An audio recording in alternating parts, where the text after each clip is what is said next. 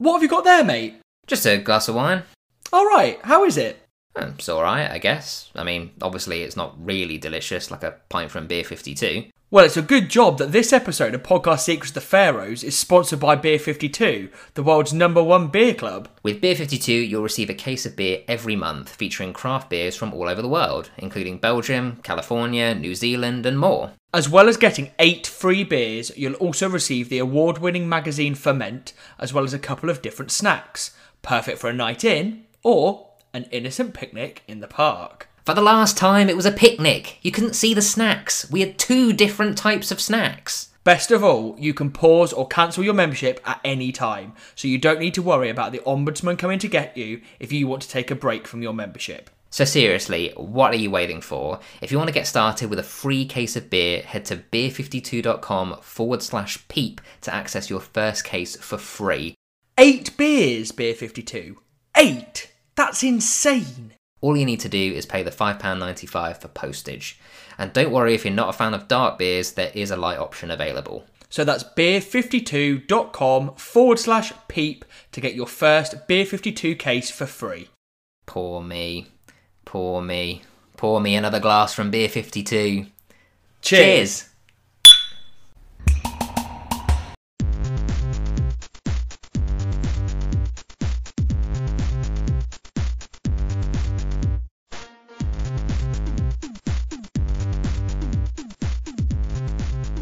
Hello and welcome to Podcast Secrets of the Pharaohs, a podcast all about discussing and reviewing the British sitcom Peep Show. My name's Tom Harrison and I'm joined by Rob Graham. Hello. And this week we'll be discussing the final episode, episode 6 of series 1, which is titled Funeral. So here we are at the end of the first series. Feels like it's gone really quickly, but here we are at week 6. Once again, thank you very much if you're a returning listener and have made it to the end of the series. We've been bowled over by the support from you already, and we certainly didn't imagine this as early as it's happened. If this is the first time you're hearing our voices, please jump back to the beginning and join us for our first episode on the show's pilot, Warring Factions, and we've already seen a bunch of new people start the show in the last week or 2, which has been great to see. If this isn't your first time hearing our voices, you may have noticed an improvement in sound quality. We're very pleased to tell you that we've got ourselves a good quality microphone at last, which will hopefully bring a great improvement to the show going forward. Right, enough rambling on, unless you've got anything else you'd like to add, Rob? No, I think I just want to say a big thank you to everyone who's obviously listened. We're seeing the listeners and the followers and the likers and the subscribers all sort of coming in.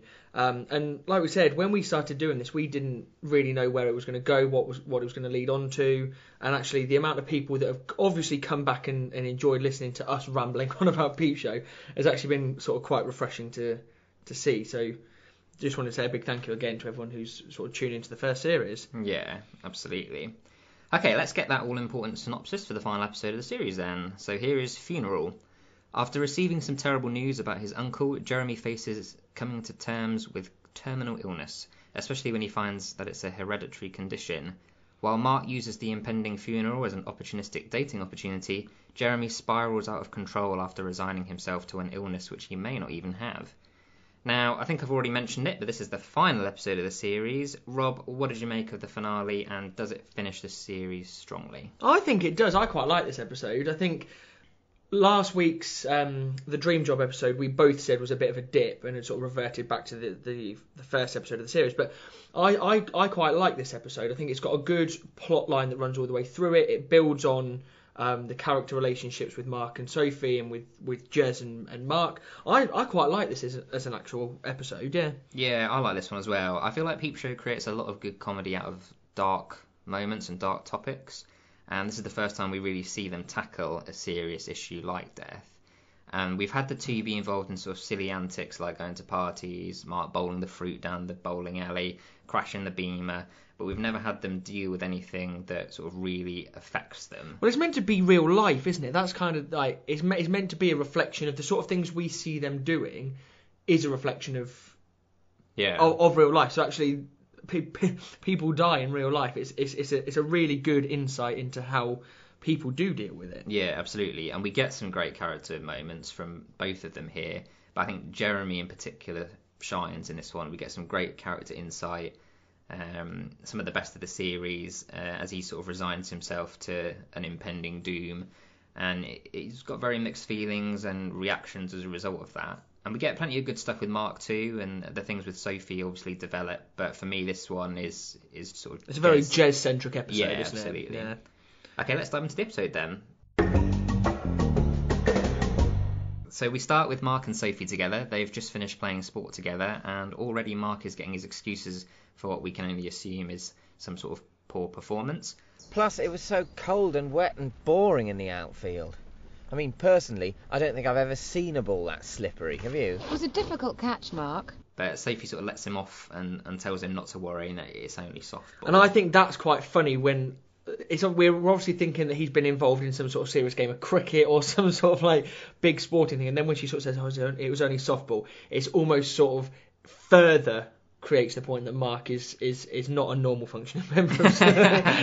He's just like getting himself so worked up, like Sophie says, just about a game of softball. Yeah, I can imagine this game of softball, though, is Mark's sort of idea of a nightmare. And we know he's not the most athletically inclined individual. He doesn't seem to enjoy any sports either. So he doesn't move around like somebody who's athletic, does he? No. Like, we see him a few times throughout like the rest of Peep Show, like where he goes running with Big Suze, doesn't he? And he looks completely out of place. He goes and plays football with Simon. Yeah. And like he just doesn't move around like somebody. He was definitely the kid who was picked last in PE. Oh, wasn't absolutely. He? So I imagine being put in this environment, especially in front of the woman he wants to impress, is just a recipe for disaster. And he probably knows that going in. So I can imagine him going into that situation already like damage limitation, like what can I do? Probably thought up his excuses early, like to sort of prepare. It was a bit of a change from last week where he was just playing. He was playing sport in last week's episode. In fairness, he was playing badminton, wasn't he? That's true. Yeah, actually. He was battering her with a shuttlecock. Yeah, I suppose. Although, like we said, badminton isn't. Not to take away anything from badminton. I like badminton, but it's not the most. Unless you're really good at it. It's not that active. No. You can sit or sort of stand in the centre of the court and sort of knock it back and forth to each other. But I wonder what the point of them playing was, or whether it was like, because they don't seem to have the same social circle. No, well, Sophie points out shortly, and the bit we'll come to, she says that when Mark says the people are going to the pub, she says, oh, the whole work gang. Yeah. So I'm assuming it's some sort of like work bonding activity, sort of one of those things maybe that... You're not. It's not compulsory, but you. I mean, you don't work in an office. No. It's one of those where like you feel like you have to go. It's like, oh, it's optional, but like most of the people in the office are going, so you feel you're going to be sort of left out, cut out, and everyone will notice if you don't. But go. Mark doesn't. I suppose Mark is very much about what other people think of him, isn't he? So oh, absolutely. Even though he knows he's going to fall flat on his face trying to play softball, he just he feels compelled to go possibly. Yeah. So while they're chatting, Mark is psyching himself up to ask her out, and we get this very typical internal monologue from him where he's turning the whole situation into sort of a military operation. It's all systems are go, the apple is ripe, the crosshairs are centralised. It's very, very Mark. But he actually, he comes out with quite a standard good opener. What he's normally like, he goes straight out with it. He's like, do you like Indonesian food? That's a good in. Yeah, and it's, presumably to initiate a... Do you want to go and get some Indonesian food? And I know last week we had him suddenly come out with, has she ever been to Zurich? Which completely outside of his internal monologue. Yeah, whereas this one was just straight out. He'd obviously been thinking about it, but we hadn't heard his internal monologue previous to this. But then as soon as Sophie says about she likes Thai food, doesn't she? And he goes off, and so she's doing this whole conversation about whether she does like Thai food, whether she doesn't. And Mark, his internal monologue sort of then takes over, doesn't it? Yeah. And that's what you hear, over the top. And and he's sort of saying, "I'm not American. I can't date." Like he's not. I think as soon as he's asking her, he's already sort of talking himself out of doing it. Isn't he? Yeah. He reverts. And so he then sort of goes back to saying, "Like, how about the pub then?" Like. Yeah. It's very British, the British way of doing it. We're not going to go out for a fancy dinner. Not going to go to Pizza Hut like Jeff. Yeah. And so from having her right there ready to sort of receive that invitation for a potentially romantic meal in a restaurant. I mean, she's already said oh, I like Thai food, but she responds quite positively. She's then put off by Mark's then suddenly sort of bait and switch. He goes for a boring invitation, the whole group around a load of other people. Yeah, so it takes all romance out of it in terms of, like, you know, who's going to be there, and it also changes the restaurant for the pub, and it's just, that's the closest he's ever been to sort of pulling off like a smooth, casual interaction, like date interaction with a woman, and he just can't commit enough. But I mean, we're 6 episodes in now, or five episodes and 5 minutes in, and we're still really none the wiser as to what Sophie's intentions are with Mark. Like, it's clear that Mark wants to be with her. Like, there's no beating around the bush with that one. But Sophie obviously has some level of interaction with him or wants something to go further. Otherwise, she'd have just palmed him off completely, wouldn't she? She doesn't strike me as the sort that would find that too difficult to do. But then Sophie just sort of seems to want to get home, doesn't she? Like, she's obviously not wanting to go out for an Indonesian meal with him. Otherwise, she'd have just gone, oh, yeah, that sounds nice. I don't know. I suppose it's just that thing of, like, waiting for the official... Yeah, I suppose I'd... But she knows Mark. Like, he's not going to necessarily do that. But I think she wants Mark to be... more confident. Yeah. I think we're jumping forward again a little bit, but the whole thing where she's trying to decide between Mark and Jeff, she's like, I wish Mark wouldn't be so uptight. Yeah. She wants him to be that sort of guy that will just, like, hey, do you like Indonesian food? Oh yeah, I know a restaurant, I know a place. Yeah, I know a place, let's go, like, tomorrow night. And he just can't do that. Yeah, well, so she sort of tries to sort of downplay it, doesn't she? And she just wants to sort of get home, so she asks if she can get changed in the back of Mark's car, and Mark in his internal monologue is sort of thinking, oh, this is amazing. Like, she's getting changed in the back of my car. This is the next step forward. And then very quickly realises that, oh, if she's that comfortable to just get into her bra in the back of my car, she only ever sees this as being, like, a friend's thing. Like, he's being friend-zoned right in front of his eyes. Yeah, which is really interesting in that Mark actually has the social awareness to realise that situation he's found himself in, to know that he's being friend-zoned, and that is a typical move that someone being friend-zoned would face. Which is a development from, like, him being able to pick up on social cues. Like, in episode 5,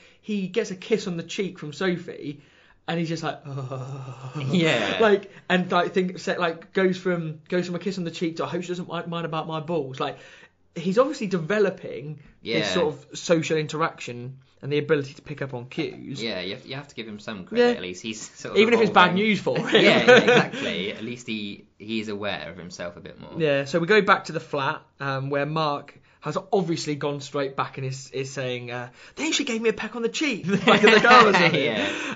And he's like, I've got to ask her out without asking her out. He's still going back to this whole, I'm not American, I can't date. He can't muster enough confidence to actually ask her, even though we know as an audience, like, she's almost certainly going to say yes. Like, if she's stuck around for this much, sort of, like we say, we keep talking about how many strikes Mark's had, she's still there and is interested in hanging out with him, sitting in the car afterwards, one-on-one, after the game of softball. Yeah. Like, there's clearly something there. And when she's got 2 guys who are... Although the thing with Jeff seems to have cooled off a bit, because we've not really seen much of him in episode 5, or we don't see him at all in this episode. That seems to have cooled off. She's still got 2 guys vying for her attention. Like, if she wanted to palm Mark off, she could very quickly just play Jeff off against him. It wouldn't be that difficult to do. So, yeah, Mark goes and gives Jez minute-by-minute breakdown. Yeah, we can imagine this is the sort of thing he probably does every time that he hangs out with Sophie. Like, Jez gets, like, almost the military report afterwards. Like, operation. Well, he has. He's been helping him the whole way along, hasn't he? Jez was there when he made the initial phone call, all the way back at the start.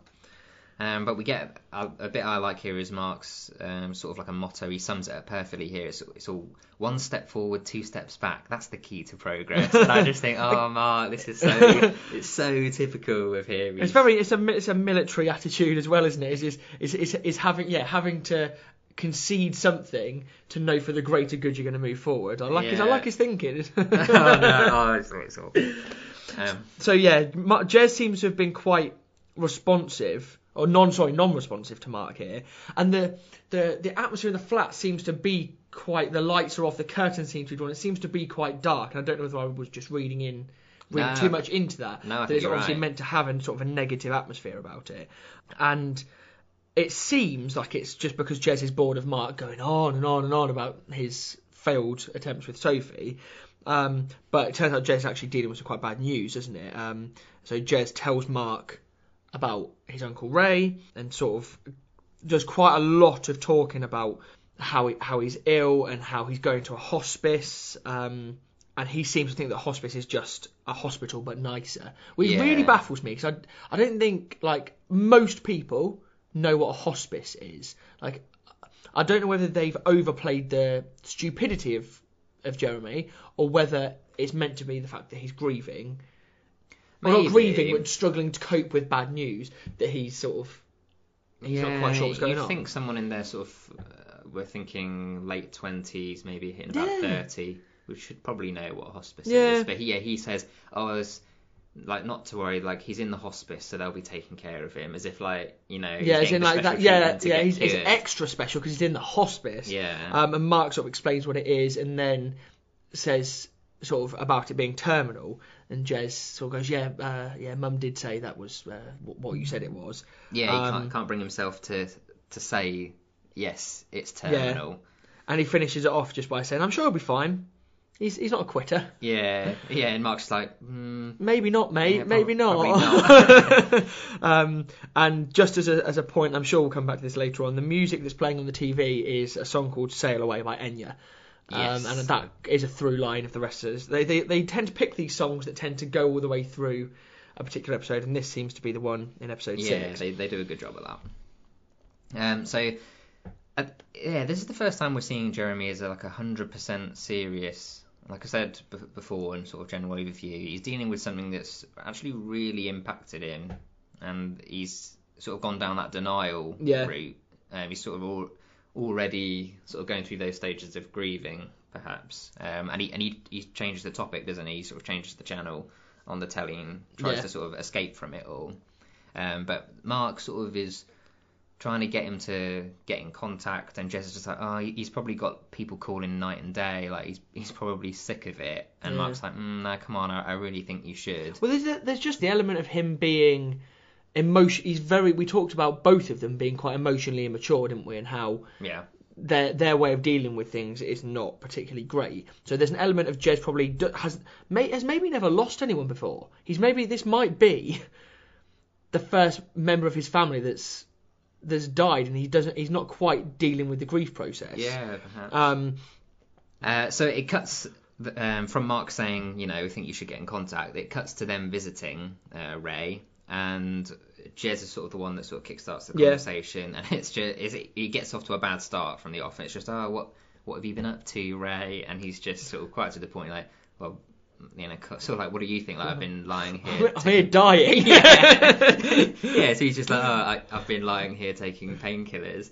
And Jez is just like, right, cool. And then in his head, he's just like, Jesus, that wasn't a very friendly joke.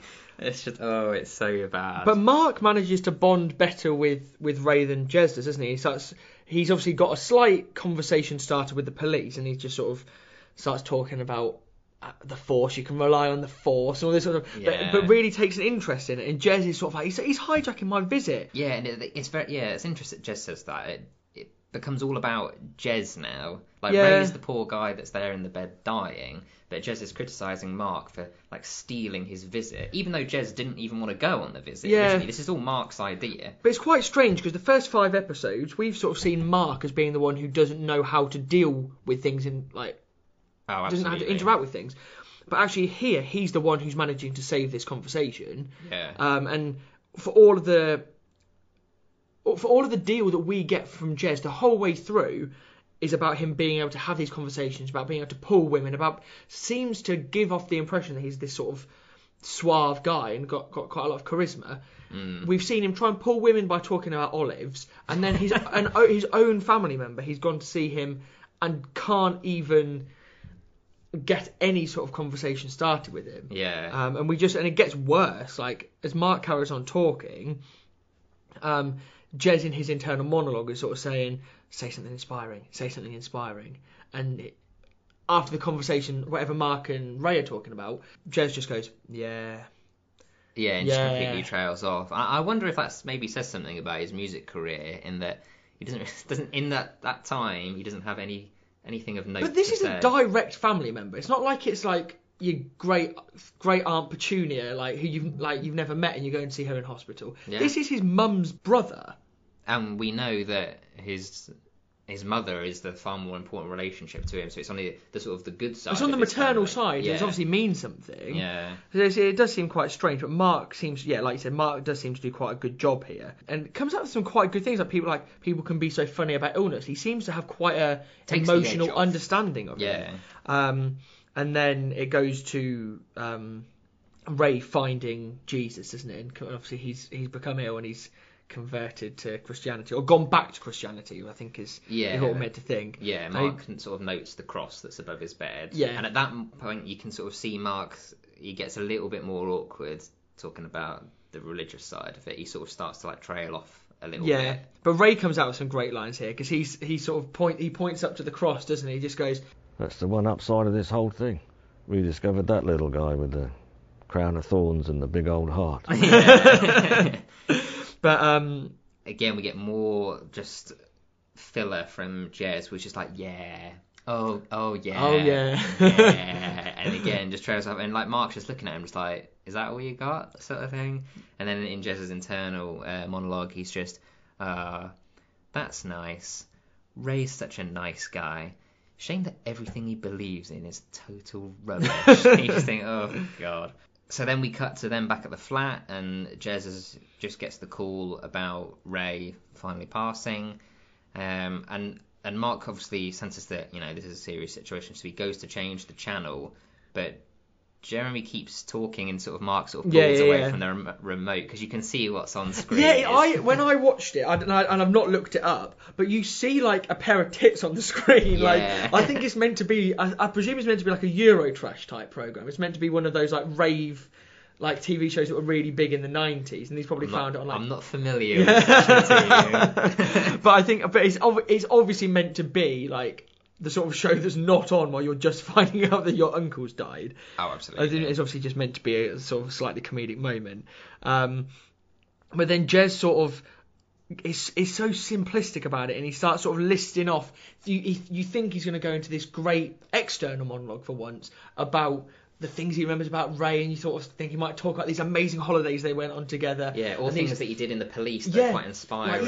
Things to really remember him, and he's just like, "Oh, Uncle Ray. He said, Siggy's. And he was going to build me a bow and arrow that would shoot through a metal dustbin." Yeah, or something. He never did.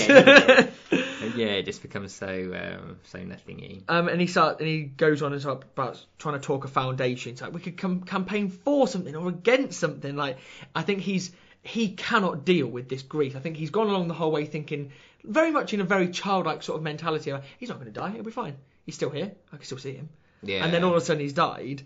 So he talks about trying to raise money. Yeah, he comes up with the Ray Foundation for Christians and coppers. And he's something positive has got to come out of this. As though this guy has obviously had an ongoing condition that has killed him. It's not necessarily something, he's not fighting against injustice. Yeah. He's got this, we later find out, hereditary condition. So it's something that not necessarily they can really campaign for or against. Yeah. So to close out the scene, we get a nice close-up of the telly, and like you say, it's this sort of weird rave porn. Yeah. And so you see Mark and Jess's face; they're so dead faced, just so you can tell this isn't this isn't the thing for the moment. Well, if any of our listeners, if you happen to know what this show is, if you could leave us a little comment and just tell us what it is, because we're undecided, but we know it's probably not the thing that they should be watching when they're finding out someone's died. But the very last second is just Jez looking at the telly, and he looks sort of zoned out, but then he sort of just turns his head to the side, just what's that last and I'm back in the zone. Yeah. So he's obviously not that cut up about it, because he goes straight over to Tony's house. Although, is he really cut up about it? And this is his way of dealing with it. There's the element of him saying, and I know the first time I watched it, you sort of go, "Oh, well, he's obviously not that. He's using it to manipulate her for sex," or is he just so cut up about it that we've got to give him an allowance? He's just found out that his uncle's died. I guess, but he does, in his monologue, I think it's a little bit later, he does say, he sort of lets slip that you can't believe that she's not being as responsive to someone who's upset as I claim I am. Yeah. So I think you're right. It's probably a bit of both, but I think he's definitely sat and thought like, oh, what can cheer me up? Yeah. And I thought Tony, I like Tony. Oh, and if I tell her. Yeah, and he's sort of playing on her weak emotional state that she seems to constantly be in. Yeah, exactly. So he goes over, doesn't he, and sort of tries to milk Ray's death to get sex. And he's just talking and talking and talking. She's clearly getting ready to go and do something. We don't know what, but she's getting ready to do something. And she mentions to him that Tony, her husband from the previous episode, is out of the picture again. And she says, sure, it's like after Tony left, I thought, this is it, everything's over. But then I thought... hey, no, sort it out. Buy a juicer. She's in the same lack of emotional maturity as Jeremy. It's like she cannot deal with things in a mature way. Yeah, just sort of bounces from one thing to the next, and it's all a bit sort of chaotic. And we talked about this thing of Tony being a little bit sort of like unhinged. Yeah, and I mean, not altogether. But he's very matter of fact about it because like the doorbell rings and Tony says, "You better go. Classified dates can be really uptight about timings." And she's obviously moved on really quickly. She's obviously going. She's broken up with Tony. She slept with Jeremy, and now she's already on to classified dates. So she's obviously either moved on really quickly or cannot deal with things at all, and is just going from rebound to rebound to rebound. Yeah, I think one thing to point out as well, classifieds is very much it's very much of the era, isn't it? Yeah, we're going back to 2003. It's very much if it was set now, should be on Tinder. Yeah. Can you imagine Mark, Jeremy and Tony on Tinder? Jeremy's very direct in the end because he's just like, he realises he's not getting anywhere by sort of beating around the bush with it, to pardon the phrase. Yeah, he says, like nothing could make me feel better about Ray's death except maybe one thing could make me feel better. And like his voice changes, and he always, like his head is very telling, like, you know what I'm on about. Yeah. But she responds equally directly, doesn't she? And she just literally turns to him and just goes... Look, Jeremy, death happens. People die. You've got to move on. My dad died when I was 3, but I haven't let it screw me up. And I think, like, it's one of those moments. There aren't many moments in Peep Show where it's a literal full... like a full burst out, proper laugh out loud moment. But that, because it's so, like, she's so fucked up. It's like... it's such a quick snap joke that just sort of catches you off guard slightly. Yeah, absolutely. So Tony opens the door and look who the date is. It's someone who fits pretty much the profile of like a father-like figure. He's like, he's tall and like all the things that she might describe. But he's got that sort of silvery hair, isn't he? Like he's clearly, few decades older, like certainly old enough to be her father. Yeah. So we sort of leave that scene there, don't we? And we open with Mark back at his desk with another stress ball. Although I didn't notice this, but I think you've noticed it. It's a different coloured one. Yeah, it's a different one. I think it's shaped like a computer mouse. Right. Okay. He's given a note as well that it's not only a different one, it's a bigger one. And I just wonder his stress is just getting progressively worse. Yeah, and he has to have more than one because he might just get through them quite quickly. Maybe this is what Professor Klugman recommended to his therapy last week. Yeah, maybe it is. So yeah, he has a bit of an internal monologue, doesn't he, where he's just sort of, he's building himself up. We can clearly see from this what he's building himself up to do because we've seen the rest of the situation. But he's sort of saying, it's perfect, big social occasion, no invites. It's not a date, but it is. He's building himself up to asking her. And I don't get why Mark is just so bad at this. Like, she knows he likes her, and she hasn't rebuffed him, has she? Yeah, so, like, he said, I like you, and if you can't deal with it, like the famous thing, if you can't deal with it, you can fuck off. And she's not, around, has she? Yeah, she's still there time and time again, so he must know that she is interested, or at least open to the idea of it all, and he just, like I say, can't commit, can't sort of muster enough confidence to actually say the words, would you like to come out for dinner, or just... something. But in his head, he's going so far forward because he's then in this internal monologue, he's still saying, "But what if it all goes right? What if I have to? What am I going to do with my freakish balls?" Like, he's still getting himself ahead, even though he's not even got the gusto to actually go and ask about properly. He's asking her to come to a wake with him. Like he's not yeah. like he's not doing a big romantic gesture, and yeah. he's still going ahead with his mind of going, oh, I'm gonna have to get something done about my balls here. Yeah, although he does rein himself in. Like, he does catch himself quite quickly. He does say, like, I can't remember the exact wording, but it's just like calm down, yeah, yeah. like. You've got to actually get ahead. Don't get ahead of yourself. Yeah, don't get ahead of yourself. You've still got to ask it yet, which is a bit of progress, I suppose. Yeah. So they have a great conversation, don't they? Which he's asking her out in the same place that he asked her to the cinema in quite an early episode when he sort of talks about the mega pass. It's still down that same aisle of the cabinet files, isn't it? Where he sort of wanders down. She's obviously looking for something, and they have quite a good back and forth, don't they? Where he's trying to ask her out without really asking her out. He's trying to say that it's a date when it's not really a date. Yeah, when he mentions that she can come along to the funeral, she's a bit confused in that she obviously doesn't know Ray. She doesn't really even know Jez that well. They've met a few times and hung out through, but it's very much she knows Jez because of Mark. Yeah. So if it was Mark's uncle, then perhaps she'd be a bit more like, oh yeah, of course. But she's a bit kind of like, oh. But like, she can't really say no, can she? You can't go up to somebody and say, I need you to come to the funeral with me. You're not going to go cope with it yourself. Yeah, and this is why I think Mark loves this idea because you, like you say, you kind of can't say no. Yeah. There's no invites. It's not a date, but it sort of is because you go to the wake and there's food and drink and it's like it takes up a fair portion of the day. It all sort of adds together. But him and Jez are basically doing the exact same thing, aren't they? I know it's Jez's uncle, but Jez has gone to Tony and is playing on the grief to get laid by with Tony, and Mark's doing the exact same thing with Sophie. He's just basically using this death to manipulate Sophie into going out with him. Oh yeah. And so it's sort of. So when she's a bit confused by it, and in his internal monologue again, he picks up on it. He's like, oh no, shit, wow, it's not perfect, it's cracked. Oh piss! And she then sort of lets him off a bit, and she says, you know, if you want a friend, she says she'll go, but if you want a friend to go, and that then forces Mark's hand, which is significant. For the first time, he does say, oh, not as a friend, but as a kind of date. Kind of thing. Exactly. I'm just going to drop that, that in there, and there's nothing, no coming back from it at that point, is there?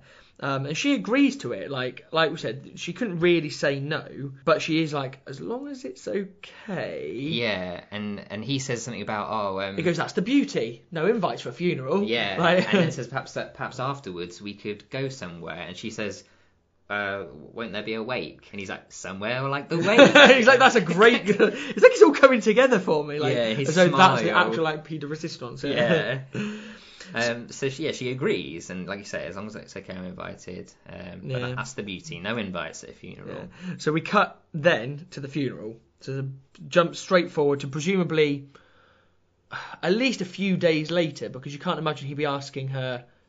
I think when he asks Sophie, he says on Friday, so I'm guessing this is some point in that working week. A couple of days later, isn't it?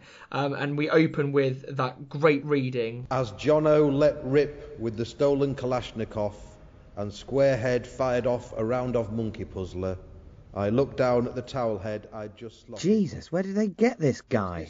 This whole thing is a freak show. Why am I even here? Why is she here? I didn't stop to think about it long. We all get slotted sometimes. And it just goes on, and Mark's just like, oh, Jesus, like in his head, like we know how inappropriate this is for a funeral. And then Liz, who's his sister, sort of gets up and says, oh, that was one of Ray's favourite books, Scorpio Patrol, Real Life Behind Enemy Lines, and sort of thanks him for almost like a sincere reading. Yeah, anyone else gets like John verse 3. Like, yeah. Oh, it's graphic, it's horrific, it's racist. For want of anything else, like regardless of the fact it's a war diary book, like it's racist, like it's disgusting, it's horrific. Yeah, it's awful, so inappropriate. So then Jez in his internal monologue is sort of looking up at her as his auntie Liz starts talking, and just says, God, I'm so pleased we stopped going to Liz's for Christmas. She's loving this. Like, and we don't know about Jez's family dynamic, do we? At this point, we don't. We know that he's got a mum. But Mum, strangely, isn't at the funeral, or if she is, we don't see her. Yeah, so this is another aunt then, because this is Ray's sister, Liz. Yeah, so this isn't his mum, but we don't see mum at the funeral. But I wonder whether, because she's quite a major character to introduce for such a small part of the story. Yeah, so I guess. Would you introduce... If she's introduced at this point, you want her to come in with a big storyline as part of a bigger... Yeah, you want the plot to revolve around. And she doesn't come in until season 5 or 6, does she? The first time we see her is at when they have Christmas at their house, isn't it? No, that's Mark's parents. But it's like you say, though, that when it's... You need that occasion, the Christmas episode where you meet Mark's... dad. That is a big deal. Yeah, and that's so much about Mark's dad. And that's the one and only time we meet Mark's dad, isn't it? Yeah. So when we meet Jeremy's mum, which is when Mark gets the war diaries and the whole Corfu property and all that, when Jeremy's, is it a great aunt that dies? Yeah, so I can't remember what. Then but that's a bit of a side plot to that episode, and the real thing is Jeremy's mum is coming because they need to sort it out. And she's introduced at that point. If they'd introduced her in series 1, sort of the cat's out the bag then. We know who she is. Would discover what her relationship is like with Jeremy. Whereas actually we've now got another 4 seasons before we actually have to find out anything more about her. Yeah. So at this point, Sophie goes to sort of grabs Mark's arm for a bit of comfort, and he's quite happy that sort of this is all working out. He's got the sympathy vote. She's sort of looking at him with quite kind eyes. Yeah, and I can imagine Mark being quite emotional about it. Like funerals, if you go to a funeral, whether or not you know the person whose funeral it is, they're quite emotional. Yeah, they're quite emotional times, even absolutely. If you've got no particular connection to the person that you're there for. So Jeremy gets up, doesn't he? Yeah, so Liz invites anyone else who's got any words to say to sort of get up. Yeah, and you know at that point that Jeremy's going to sort of stand up, and he gets up. And goes off on a long speech about, basically it becomes quite critical of his auntie for not allowing Ray to have the funeral that he wants. But then he goes off on a massive tangent, and he's sort of saying, I think we should all remember that Ray, by the end, he loved Jesus. Now I know, Liz, there's no proof for Jesus, but then there's no proof for lots of things like science or the stock market, and we believe in them. He thinks, again, he's being really sort of philosophical, and he's sort of getting himself deeper into a hole, and it's sort of like, I've got to keep going at this point now. I'm not really sure where I'm going. And I actually found it quite, and I don't know what your thoughts were on it, but I sort of found it quite Brentish, like quite David Brentish of this. He runs with an idea, he's got to keep on going with it. He thinks he's making a really worldly point, but he's chatting absolute rubbish. Yeah, like you say, he's committed to the point, so he's got to see it through, and in the end, hope. But it's funny that with this, he actually does get the validation. He does get a bunch of applause, where if that was David Brent, it would just be... It'd be dead But that's the difference between the comedy of... The Office being a mockumentary, and this is obviously meant to be a sitcom. I think that's the difference, isn't it? Yeah, yeah. Like we haven't got the whole point of David Brent is there isn't meant to be anyone around him who necessarily do that. Yeah. I found it quite interesting that it's such a ridiculous point to make. Yeah. But he does really stick it to Liz, doesn't he? Yeah, and what is interesting is that he had nothing to say when he was at Ray's bedside, but now he's gone. Well, he's just been reinvigorated by how awful his auntie has behaved. His auntie has actually completely gone against what Ray's wishes would have been. Yeah. So he references it, doesn't he? And he talks about...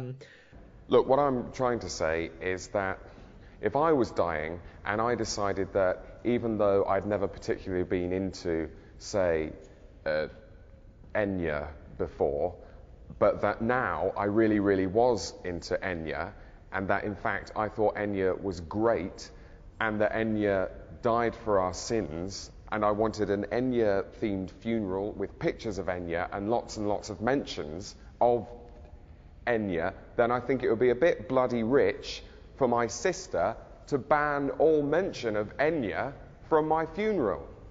Yeah?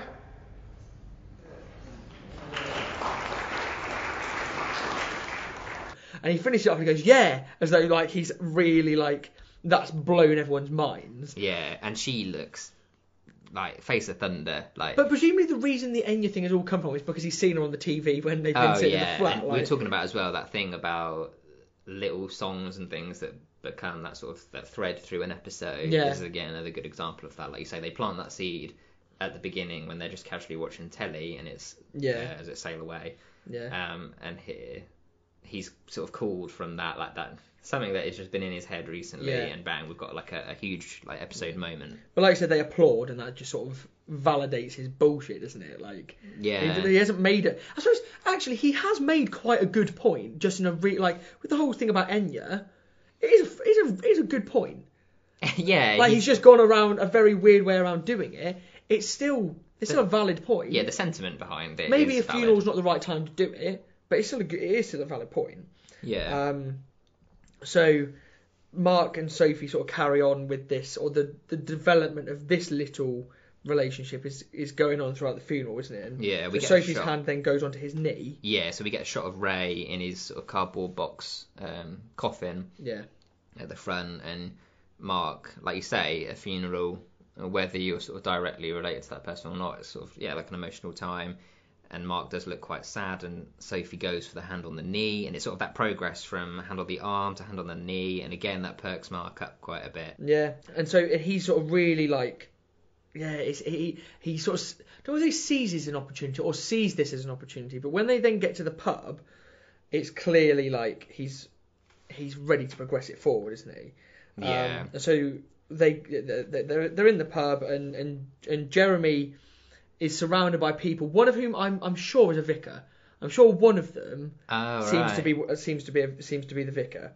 And so he's sort of going on, I guess it just came from in here, and he points to his heart, and then sort of tries to, it's such a like stupid joke, and then he just points up and just goes, or from up there, like pointing up to the sky. And he's so smug about it. He's loved that he's got this captive audience, and like, everyone wants to hear. Like, I know we give Jez a hard time for not being that sophisticated, but that's quite a sort of charismatic sort of little joke to be telling. I quite like that. And he's like, here's to God. And like 5 minutes ago, like earlier on in the episode, he was just sort of saying how it was all rubbish. And absolutely, complete 180 for a bit of attention. Now he's got an audience, he'll do whatever he can to keep them around. So Sophie and Mark are talking about life being really short. They're having a proper heart to heart, aren't they? And Sophie just sort of says, sometimes we're so wrapped up in life. And you just think, this is leading somewhere, this is going somewhere. And then Mark's just like, I mean, if I want an Xbox, why don't I just get an Xbox? Like, I don't know whether he's getting himself closer and closer to his end goal, and he's trying to steer away from it, or whether he just hasn't picked up on the fact that Sophie is obviously trying to make a move on him. Yeah, it's so clear that this could be going down a path that leads to that sort of romantic spark or a bit of spontaneity. And we talked about Mark actually doing quite well this episode for picking up on cues and signals and things, but he just reverts back to just old Mark. But he does realise that he's losing her again, doesn't he? He does realise that he is, and he just goes, it's a candle. Is it him that says it, or Sophie that says about being a candle? It's a candle. Yeah, in fairness, he does. That's a good line. Yeah, it's a brief candle. Yeah, he closes a bloody in with, brief candle. Yeah, with the hand, and you're right. Actually, he does make a good save out of it. But we get for that brief moment that lapse where he reverts to. But old even Mark. Then, when he says that, the way he talks to Sophie is so awkward. He's like, "Can I tell you how beautiful you look, Sophie? Oh yeah. Can I kiss you, Sophie?" Like, it's so awkward. Like, well, like maybe chivalrous. He's asking, but like, I'm gonna say that not many girls are gonna want before you go in for the kiss. Just check to check. Yeah. There's right. There's quite an easy way of telling whether they're into it or not. Yeah, absolutely. So it's very, very cringy. And straight away, as soon as he starts kissing her, he starts making a comment about his balls. Oh my God. What about my abnormal knackers? Oh, this is nice. How weird are they? What I really need is a good long look at another man's bollocks. But that's so fraught with potential problems. Yeah, he mixes with being in the moment. It's like, oh, this is nice. Oh, like, getting into the kissing, and then it's just again jumping forward. What about my balls? And then he sort of tops it off by just going, "Thank you, Ray," as though which sort of proves the point that the whole time he's just been using Ray's death as an excuse to like manage it, like getting Sophie's pants. Yeah, I think as well, like, I know he's sort of worried about them, but just why are you thinking about having a look at another man's balls while you're kissing a woman you fancy? I don't know. It's very odd. So we hit the ad break at this point, don't we? Yeah. And return from the ad break with Jeremy sort of wallowing in misery and self-pity, isn't he? He's changed his tune from being pro-God, obviously, when he's surrounded by all the sort of the godly folk at the pub. Yeah. And then he just sort of turns around and says, that's God. You think you're in, then the smiting, plagues and pestilence start. Like, he's obviously just having... He's maybe not having a breakdown, but he's clearly just not coping with it. And it sort of turns around and he's smoking cigarettes. He's sort of doing what Mark did in the previous episode. He's drinking, he's smoking, he's just using that as a coping mechanism. Isn't it? But it's interesting to note, though, that Jez is smoking regular cigarettes, because normally he's just a weed smoker that we've seen. But like you say, it's that thing about stress and when Mark went off the rails a bit, he went to cigarettes. Yeah. Turns out that one spliff that he had in the bowling alley toilets wasn't enough to turn into a life of drugs. Yeah. So Mark comes in, and again it's that sort of juxtaposition of the emotions of the two characters, and he's managed to get Sophie to come away with him to the cottage. With a bed, yeah. Like, the implication is that he's going to be able to have sex with her. I think it's a shame that we don't see that play out. We've been talking about how he can't commit to fully asking her out. Time and time again, we've seen these sort of half attempts, and then for whatever reason, he gets interrupted or he just bottles it. The one time where he actually manages to convince her to come away for a weekend at a cottage, we don't see it. Yeah. It's quite disappointing. So Mark, having told him about the cottage, then sort of starts asking him. He's like, I need to ask you a real, like, upfront question about balls. And, like, he seems to be negating the fact that Jeremy clearly is just sitting there silently. Like, he's clearly got something that and he's already told him he's got some news that he needs to share as well. Yeah. And so Mark starts to ask this question, and Jez just sort of interrupts him, doesn't he? And sort of says, obviously has some quite depressing news. Yeah. That the thing that Ray has died from... they know what he's died from, and they know that it might be hereditary. Yeah, and that they want him to go in for testing, don't they? But Mark just doesn't seem very sincere about any of it. And Jez reveals that says that he's scared. And you would expect, you've just found out, A, that your uncle's just died, but also that the condition that he's died from, you might also have. Like, it's not a particularly happy place to be. And so Mark sort of just says, don't be scared. And Jez says, I am scared, don't be scared, I am scared. Like, Mark just doesn't know how to deal with it, does he? It's weird, because he did alright with Ray. Yeah. When we knew that he was dying, Mark was pretty okay. Maybe it was just the fact that he had... Mark's probably the sort of guy that he'd prepared what he was going to say to Ray. Yeah. Or also he knows that maybe Jez is just a bit simple, and that he can sort of say, don't be scared, mate, it'll be alright. Yeah, and it might work. Jez might just go...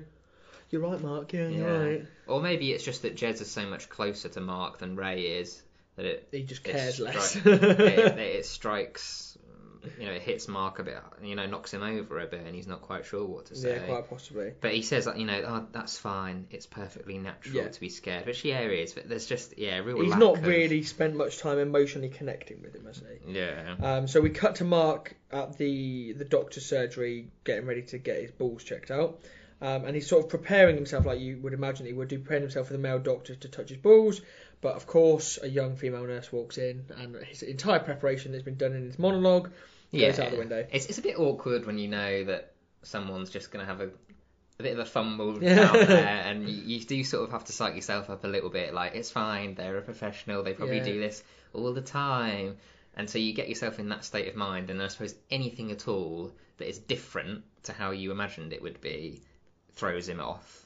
He's just so awkward, though, isn't he? Like, like you said, he's prepared himself for it, but he gets a bit funny, and he sort of says he makes a comment about, I'm not that I've got anything against your kind. Yeah. And I don't know whether that's meant to be sexist or whether it's meant to be just like, you're the other. You're not the doctor, are you? So you are just anything that's not a doctor. Yeah, slight at her. Although it could be sexist, because he's talking about the fact that it's going to be a woman playing with his balls, examining his balls. Yeah. Or just a dig at what her status is. Yeah. So she asks, what's the problem?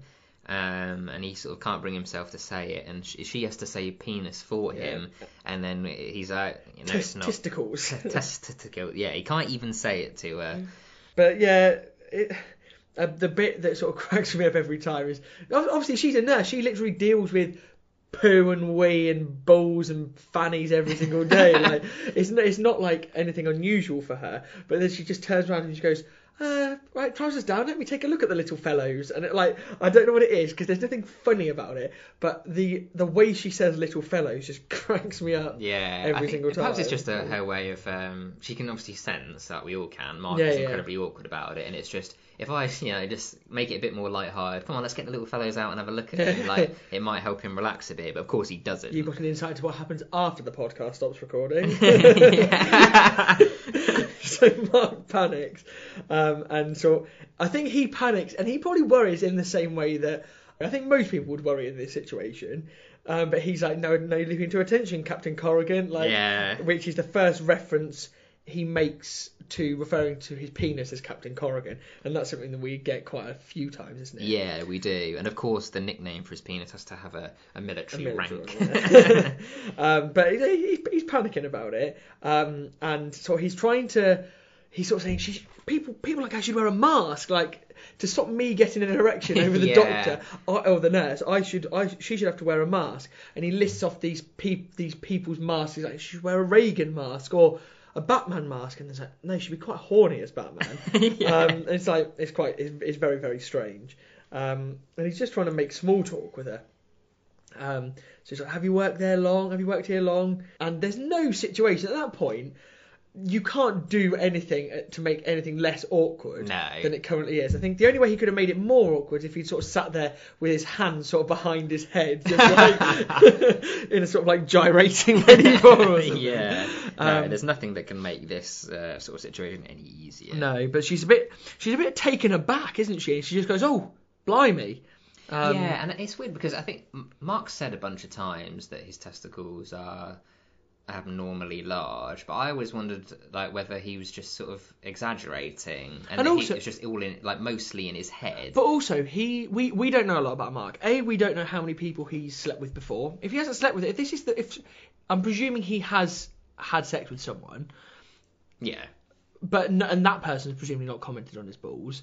But also he's never really gone too much to go and do anything about it, and he's in his late 20s. You would have thought by that point you might have had something done about it. That he's never even asked anyone to have a look at them, like whether or not it's a friend or... Well, he's about to ask Jeremy. Well, yeah, and Valerie didn't complain, although he does point out maybe she's never I know, but she talks about her last boyfriend. I don't know, but the nurse is taken aback. She's, as soon as they're out, it does make like, it does make you wonder what's there, doesn't it? But he's just he sort of seems this as being actually intimate, where it's not intimate at all. Like, she's medically examining him, and he's just sort of saying, how much more of this can a man take? As though she's like playing with his balls. Yeah. She's examining him. And actually she's saying, oh, that doesn't hurt, does it? And he says, no. That feels great. Yeah. Not great. He catches himself. Yes. Oh, I mean, not great, just normal. It's not a sexy situation at all, is it? No. But it sort of calls off what she says. I'll be a simple outpatient procedure. The scalpel just slips him right at the back of the scrotum, and as you hear that, as a bloke, you're just like, oh, yeah, you tense up, don't you? So obviously that he, in his internal monologue, he's like, that's a regular bucket of water right there. So he's called him right off. So we flick back, don't we? Back to Jez, back at the flat, sitting on the floor by the looks of it, with various religious texts in front of him. He has he has the Quran, he has the Bible, and he has a book by the Dalai Lama, doesn't he? And then I think he has the Bhagavad Gita, which is the Hindu. Good knowledge there. My A level in philosophy is proving useful. But he's sort of looking at them, trying to see which religion he wants. He thinks if Ray as he was dying took on a religion, maybe me dying can take on a religion too. Like, so but the thing with that is that Ray rediscovered the little guy with the crown of thorns and the big heart. But Jeremy's just like, I'll put all the books out there. I almost feel like he's going to stand up, spin around with his eyes shut, and just land on one. And if it's Islam or Hinduism or whatever. He'll take it on. Yeah. Well, we know later on he joins a cult, doesn't he? Like he fully immerses himself into something. So he makes a joke about the Dalai Lama. Abandon self-cherishing. Love only others. Yeah, well, Mr. Dalai Lama, I suppose you've got to be a suck-up if you haven't got your own country. Oh, yeah, when he's reading out the quotes from Dalai Lama. And then he's like, I say making jokes about Islam. He sort of, he opens the Quran and then sort of says, not really the most fashionable religion. Yeah. Which obviously this is 2003, so this would have been just post 9/11 or relatively just post 9/11. Iraq War, Afghanistan, all this sort of stuff going on. It wasn't a particularly... There was a lot of negative publicity around Islam at that point. And actually, whilst what he's saying isn't racist, he quite possibly was quite relevant. Yeah, it's commentary on... Yeah. And even 2018, you might say the same. Yeah. Like, it's a similar sort of situation. And then he says something about Hinduism. Hinduism, that's got a nice vibe. Find out the Hindus and the Hindon'ts.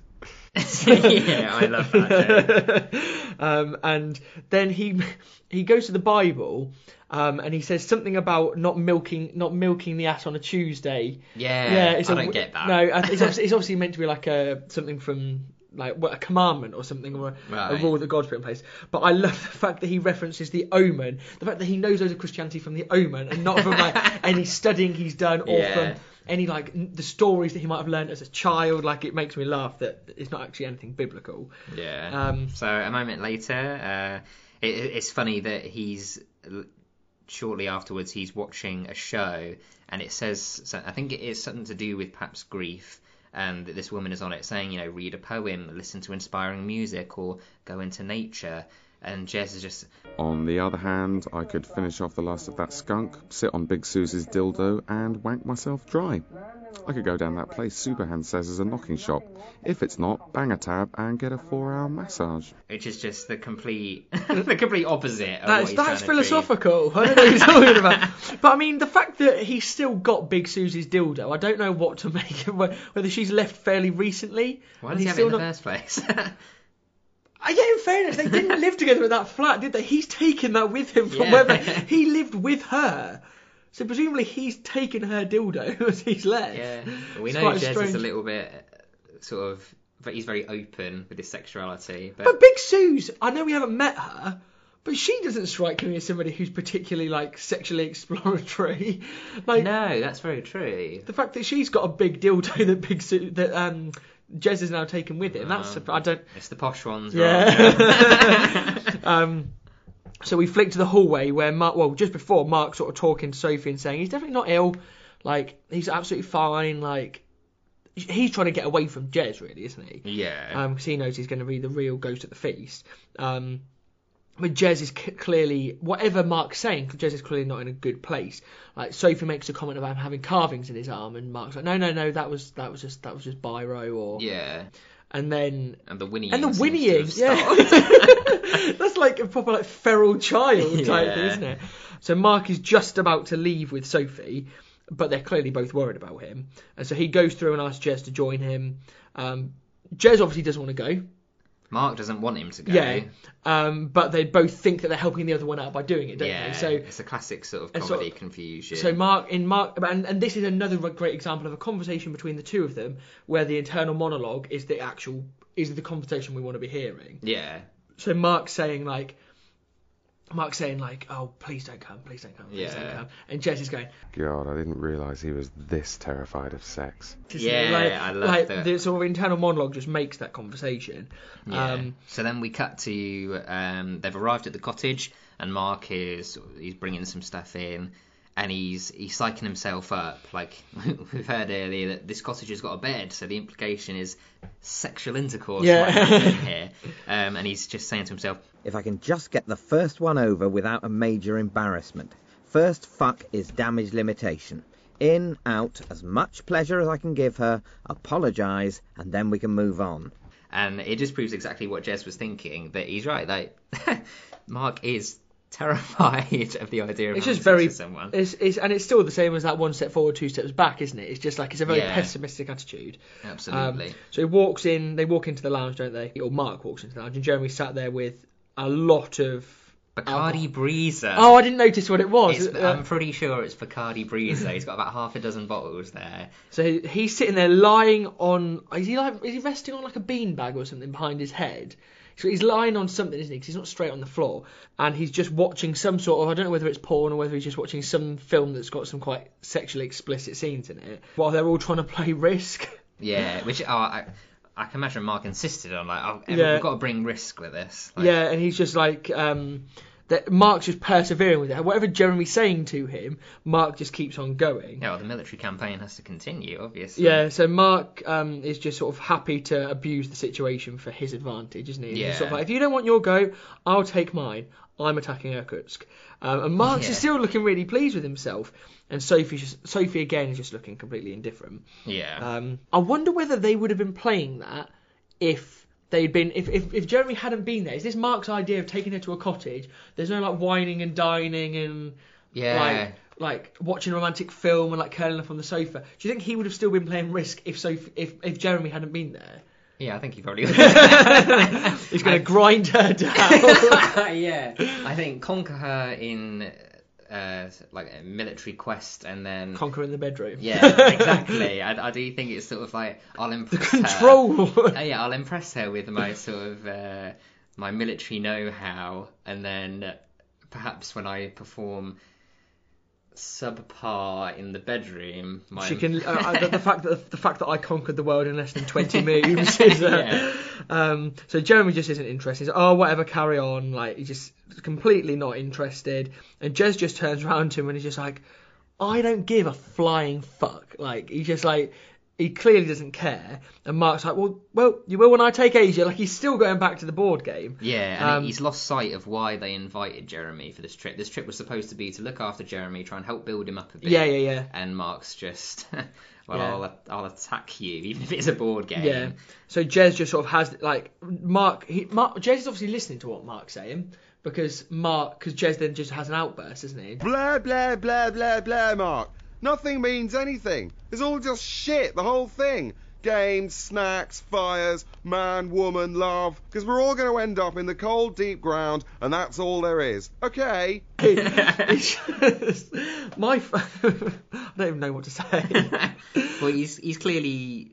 He's been drinking. Yeah. Breezes. And he's obviously depressed. Like, he's thinking he's going to find out that he's going to die. Like, he's definitely pessimistic when it comes to this sort of stuff. Yeah. So Mark's had enough, hasn't he? Yeah. So he says, "Well, I'm off for a shower then." And he turns to Sophie. He's like, "I'll see you in the bedroom, Soph." And again, it's that nervous about speaking anything that could relate to sex around her. Yeah. So Jez sort of lies there on the floor. Mark's gone, and he's sort of starting to wallow in his own self pity, isn't he? So it's like, what I really want's a woman. Oh God, I'll never have a woman again in my life. I've never planted my seed. My lines are like dried buckwheat. Yeah. It's not fair. The whole time he's looking at Sophie as he's saying this. Yeah. And he doesn't. His gaze in a really weird way. Like, she's obviously trying to avert his gaze, isn't she? Yeah, she's doing things like taking a sip of wine. She sort of, her eyes sort of dart away, but Jez is very fixed on her. It must be quite an intense situation, and it gets to a point where Sophie's just like, right, you know. And she knows that he's quite a troubled, maybe not the right word. She's seen him for most of this episode. He's obviously clearly not in a particularly good place. Mark is obviously presumably filling her in on stuff as well. But even back in earlier episodes, we've had the fact that Jeremy has supposedly hit Mark with a ladle, and I know we know that's not happened, but that's what they've told Sophie. And also that Jeremy had been holding a bread knife up to him. Mark had told Sophie in an earlier episode that he'd held a bread knife to her to make him say stuff on the phone. Like, she must think, like, what the hell are you doing bringing this loose cannon on holiday with us? Like, it's absolutely nutty.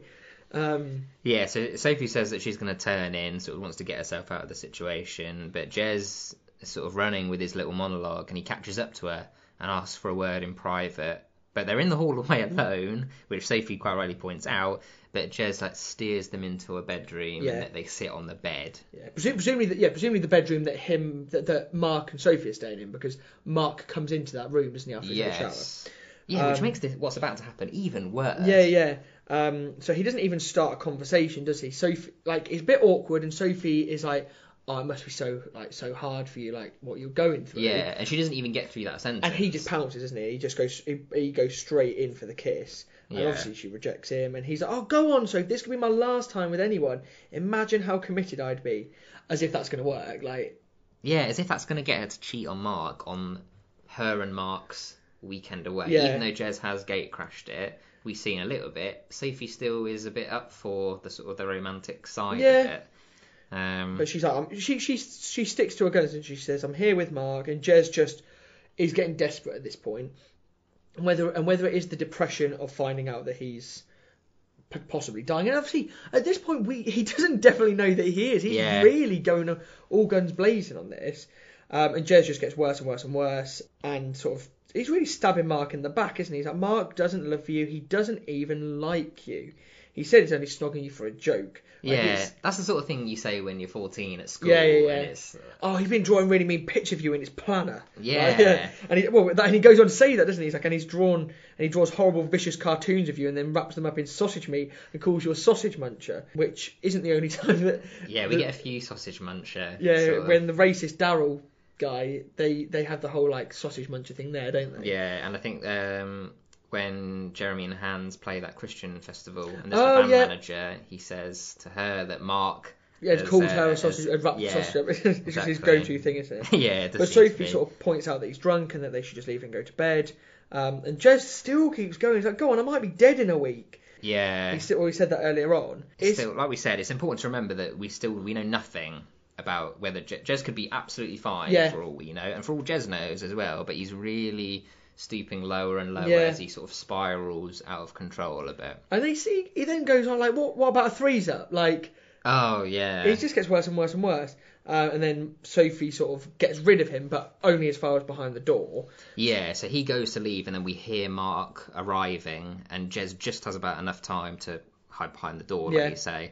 And as Mark comes in, Sophie's face is just of like sort of half terror, half sort of shock. And Mark is relieved to say, oh, Jez must have gone for a walk. Thank God for that. You'd think he'd be more grateful. They all change his tune when I'm in charge of the morphine supply. That's so dark. Yeah, really, really dark.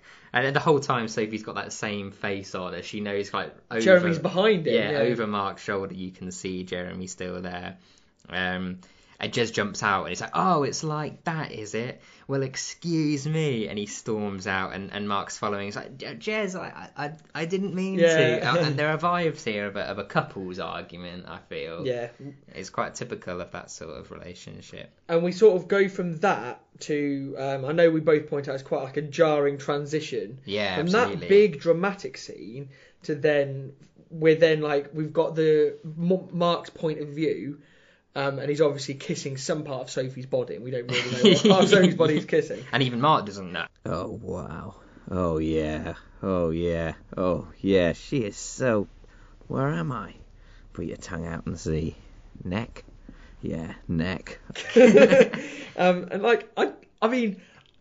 We've talked about whether this is Mark's first... Well, it's not his first time having sex, because he has sex with Valerie. But, like, he obviously isn't that experienced. No. Like, how does he not know what part of the body he's on? I know. You wonder if he's just sort of... Like, there's a... Like... Dive in with your eyes shut, hope for the best sort of thing. Yeah. Like, if you don't know what body part you're on, like, you can't be doing it right. But he's enjoying it, and he's actually commenting that he's enjoying it. Yeah, his noises that he's making are sort of... imply that he's enjoying it. Oh. Whoa, you can do that again. Oh, yeah. And he's not thinking about getting a look at another man's balls. No, or he's just fully in the moment. Or, he's actually enjoying himself. So Sophie stops them and sort of says, right, you're going to take your pants off then. Like, the whole way through this, whatever they're doing, we can only imagine what sort of foreplay is going on. But Mark's still got his pants on, so it's obviously not that bad. Yeah. So Mark is obviously a bit nervous about revealing his balls, and he sort of says, I need to prepare you for something. I intend to have an operation, but until I do, I don't want you to be alarmed by the size of my... And then Sophie cuts him off, and it's like, oh, you know, come on, Mark, like, shut up, you don't need to boast, go get some johnnies. And his reaction is, oh, like... Johnny's. Plural, right. Hope she doesn't think I'm some kind of Superman who can go all night. Like. Yeah, and this is quite a lucky break for Mark where Sophie interrupts, because he, like we say, he's just been actually having some genuine in-the-moment fun with her, and it's all getting a bit, you know, it's getting hotting up, and he was about to just pour a bucket of ice water all over it by going, I intend to have a medical procedure on my swollen testicles. It's that I'm about to... Yeah, like, that would just have sucked all, like, sexual tension out of the room. Like, it would have just been awful. So you get a lucky break there. Well, a lucky break, but if you know you're about to have sex, you make sure you got some condoms near you. Why has he left them in the bathroom? I know, it's poor planning. Yeah. He, the whole time he's been like, oh, this cottage has got a bed. Like, sex is implied, and he's only gone and left them... Yeah, somewhere like quite far out of reach. But as he goes to get them, he can't resist checking in on Jeremy, can he? Even right when he's about to, like, on the cusp of sex, although, like I said, he might have to go back and get her all worked up again. Oh, as he's getting dressed. Yeah, he's like, quick, I've got to be quick, otherwise I'll have to do all that work again and get her all worked up. So he goes and checks on Jeremy, and Mark sees... And I didn't see it when you see the scene from far away. Like, however many times I watch it, and I know what happens... I still don't notice the painkiller bottle until you're really zoomed in. You see all the alcohol bottles. Oh, it's just a mess, isn't it? Yeah. So he goes over there. He's like, oh my God, he's... No, don't be dead, mate. Shit, no, oh God, no, in front of Tenko. That was probably the last straw. Oh fuck, don't be dead, mate. Please don't be dead. My cock's gone right down. Fuck. But then the selfish thought comes straight back in. He's like, oh, my cock's gone right down. It's like, oh, my best friend dying is inhibiting my ability to have sex. Yeah. Like, but I think it's something that we all do. You might not want to admit it, but maybe not in the extent of, like, your friend could be dying. But there's that very much thing of you hear someone else has got some bad news, but it does impact you in some way, and you can't help but go, well, this is going to ruin any chance of anything good happening to me today. I think that is a really good... good little bit of, like, a real life sort of in the mind of a real life person. Yeah, and it's a good use of the internal monologue, and it's very well done to show that like we're all a bit selfish. We all always relate things back to ourselves when we can. It's done really well there, I think. Yeah. So the camera sort of he shouts out to Sophie, doesn't he, that something bad has happened. And then we quickly flick to the screen being dark. And then the lights flicker on from inside the ambulance as Jez's eyes are opening. Yeah. So we see it from the point of view of Jez, don't we? And he's obviously confused about where he is. And the paramedic asks if he's been acting strangely. So Mark's obviously like, no more than normal. Like, what counts as strange with Jeremy? And so Sophie has to reveal that Jeremy made a pass at her. Yeah. And Mark's quite forgiving here. He lets him off a bit. He's citing that, you know, he's been under a lot of stress, and he almost excuses his actions. Well, he's not an aggressive bloke, is he? He's not exactly going to tear into him and be like... What the hell are you playing at? Like, even when his best friend has made a pass at his, well, he says girlfriend, and then obviously in a second, he makes a comment about a girlfriend, and he's like, and Sophie's like, well, not girlfriend exactly. Yeah. I know Mark does sort of lay into him a little bit shortly, but from the off, like, I think most people would be really, really angry with Jez, like, despite what's happened. Yeah. So the paramedic asks how many pills he's taken. He's like, oh no, it's just the last one. I had a headache. Like, it was absolutely fine. It was a misunderstanding. But then when Mark does get a little bit angry and turns around to him and is like, what are you playing at? He's like, no. Like, it's all been so much lately. Yeah, and maybe and implying that he did take an overdose. Yeah. So the paramedic then prepares to pump his stomach, and then Jez is like, no, I was lying the first time. He has to come clean about it. And I love how, as the paramedic sort of comes over him with the stomach pump equipment, and it like closes in on Jez, he's like, no, because he's tied down, isn't he, on like the stretcher or something. We get this great shot like closing in like on the paramedic's tray. Yeah, it's a brilliant shot. So we finish that sort of evening, and we don't know how much time has transpired between the end of that scene and this scene, but we'd imagine probably only a couple of days. Yeah. We cut to JLB, and this is the first time I noticed the JLB logo. Like, what is it meant to be? Like, it's a globe. It's obviously like there's a globe in the middle of it, but like it looks like it's just on the back of like a paint splodge or something. Like, I don't know. To be honest, the amount of times I've watched Peep Show, I've not really taken a good look at it. Have a look at it when we start recording for the next series. It is just I can't. It doesn't look particularly sophisticated for like a credit company. I only noticed it because you get the zoom in shot of the board outside the building. That was the only reason I noticed it. Yeah, yeah. Anyway, so Mark is creeping up on Sophie in the kitchen and pinches her bum, doesn't he? Which is really out of character for Mark. Yeah, he's not the sort of sex in the workplace. No, and like later on when. Again, plot spoiler, Sophie and Mark might happen to get together. She tries a bit of horseplay with him. Yeah. And he's just like, no, he shuts it down. Yeah, he does. So it's really strange. Whereas in this situation, Sophie's the one that shuts it down. And we do have a sort of valid reason which we're going to come up to.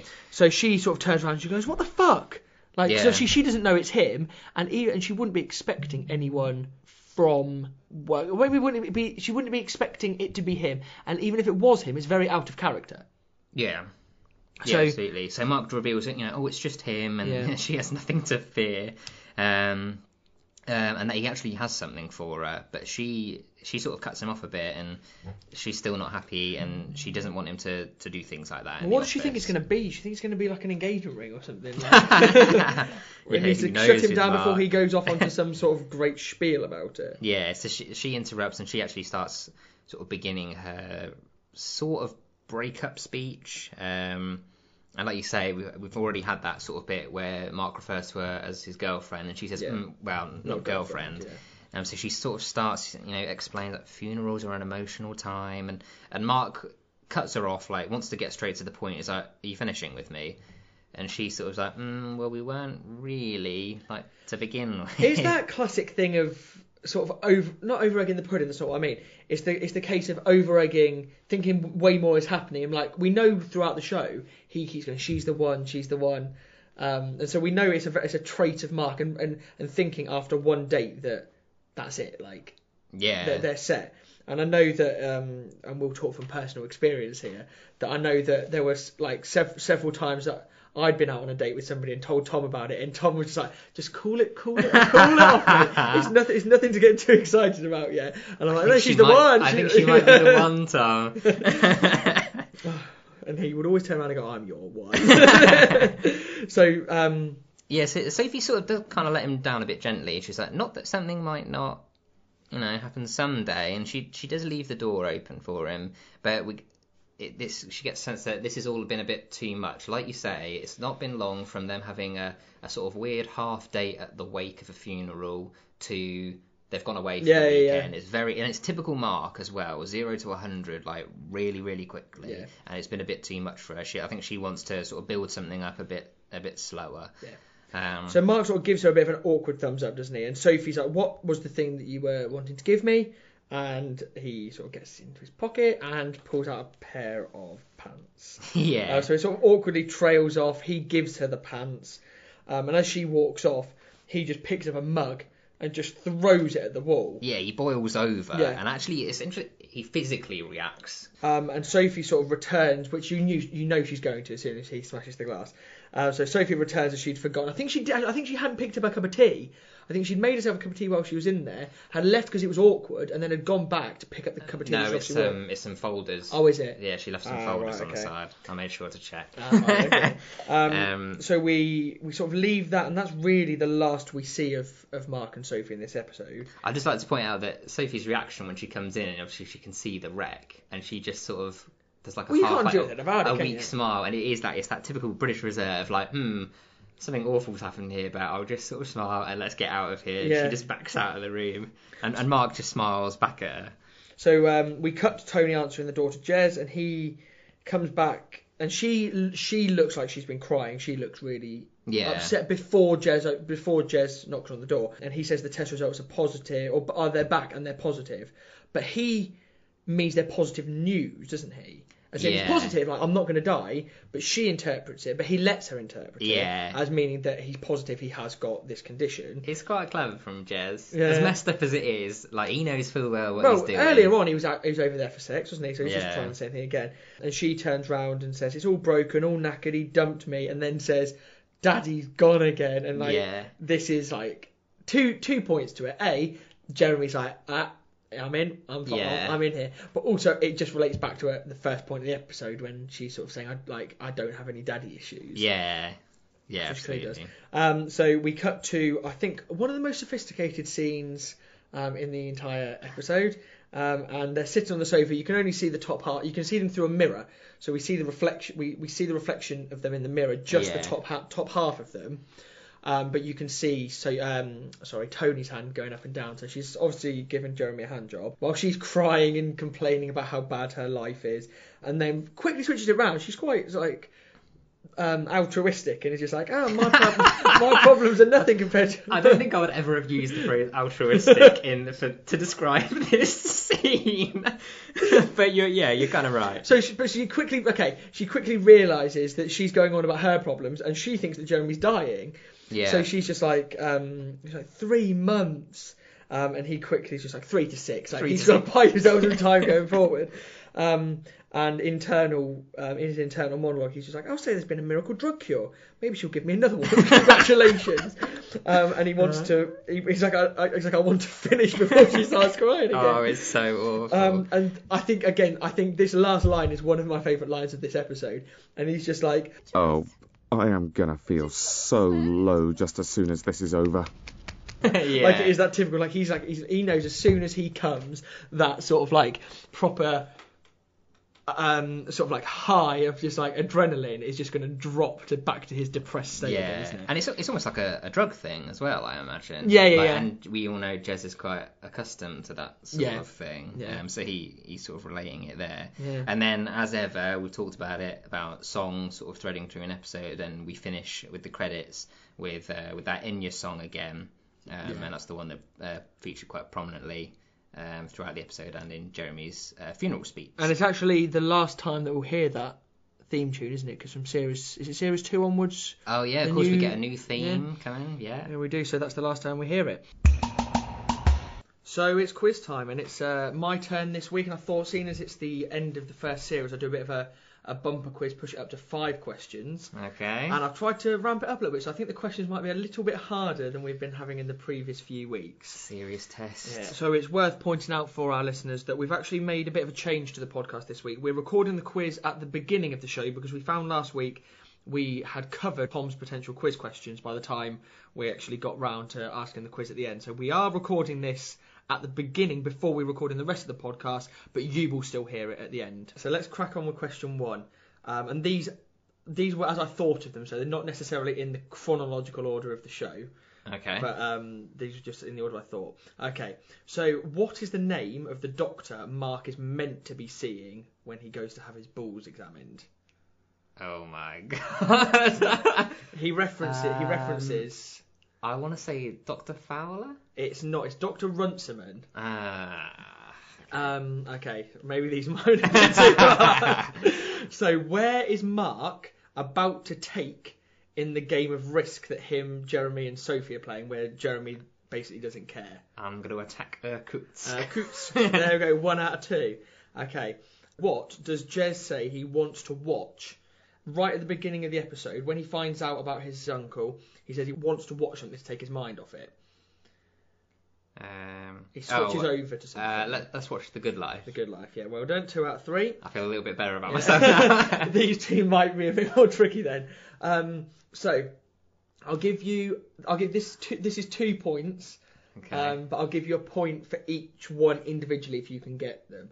So when they're staying at the cottage and Jeremy is watching some sort of sex scene going on the TV, he says he has the choice between two people doing something or two people doing something else. It's Tom and Barbara being nice. Yeah, that's 1 point. And it's somebody and Mitzi being nasty. I'll give you half a point. Hold on. They're both quite. Like uncommon names, aren't they? Yeah. Someone and Mitzi. You got the choice between Tom and Barbara being nice, or does it begin with a G? It does. Oh! Yeah. No, I think it's escaped me. Tom and Barbara being nice, or Gloria and Mitzi being nasty. So I'll give you a 1.5 for that one. And the final question. When Jeremy first goes over to see Tony and she's got the classified date coming over, she says she gives three descriptions of him. He's 6 foot. Yeah. Loves walks and movies. Yeah. Oh, and there's, that's only one. So, okay. Yeah. And they got along great on the phone. Yeah, they totally clicked on the phone. Yeah. Well done. So not too bad. Apart from the doctor one, you didn't do too bad. Yeah, not too bad. Fantastic. Right. So that brings us to the end of the first series of Peep Show and the end of our first series of Podcast Secrets of the Pharaohs. So we just wanted to take the time to thank you all for joining us for the last 6 weeks. We've really enjoyed putting this stuff together. And the response from you has been fantastic and has really motivated us to want to sort of carry on doing it. Yeah, absolutely. If you haven't done so already, if you could please subscribe to the podcast, and if you could leave a review or a comment or anything at all, that really does help us out. It only takes a few seconds, and we'd greatly appreciate it if you don't mind. We have had bits of feedback from people already, and we've sort of tried to develop the podcast as a result. I know that one of our listeners sort of fed back to us fairly recently and said about, for American listeners, maybe explaining some of the British references that come up. Yeah, in the show, and that's a problem that we didn't expect to face. No, and I don't think. I mean, as I was watching this episode in preparation, I think I looked out for any British references. There weren't any over complicated British references. Obviously, we talk about Enya, but I think most people worldwide know who Enya is. We weren't expecting to go international quite so quickly. but it's all really good. So if you've got any family or friends that you know love Peep Show as much as you do, then please do tell them about the show. And we'd love to get even more people involved. Yeah, absolutely. So if you would like to get in touch with us, obviously I've just told you all about those. Ask a question, leave feedback or anything at all. You can email us at podcastsecretsofthepharaohs@gmail.com. Find us on Twitter at podcastpharaohs. Or just on Facebook, you can find us simply by searching for Podcast Secrets of the Pharaohs. Yeah, so give us a like, give us a follow on those things. And if you've got any great ideas for any specials that you'd like us to discuss or review, we're more than happy to take those on board. We're wanting to do and go through certain sort of special topics, themes, characters, as those sorts of like special format episodes. So if there's anything in particular that you'd like us to cover, then please do let us know on any of those platforms that Rob's just mentioned. And also, I know quite a few people have been hitting us up and asking about places that we're available on. So I think we're now on most of the major podcast platforms. So we're on iTunes, we're on Stitcher, we're on Pocket Casts, we're on TuneIn. Yeah.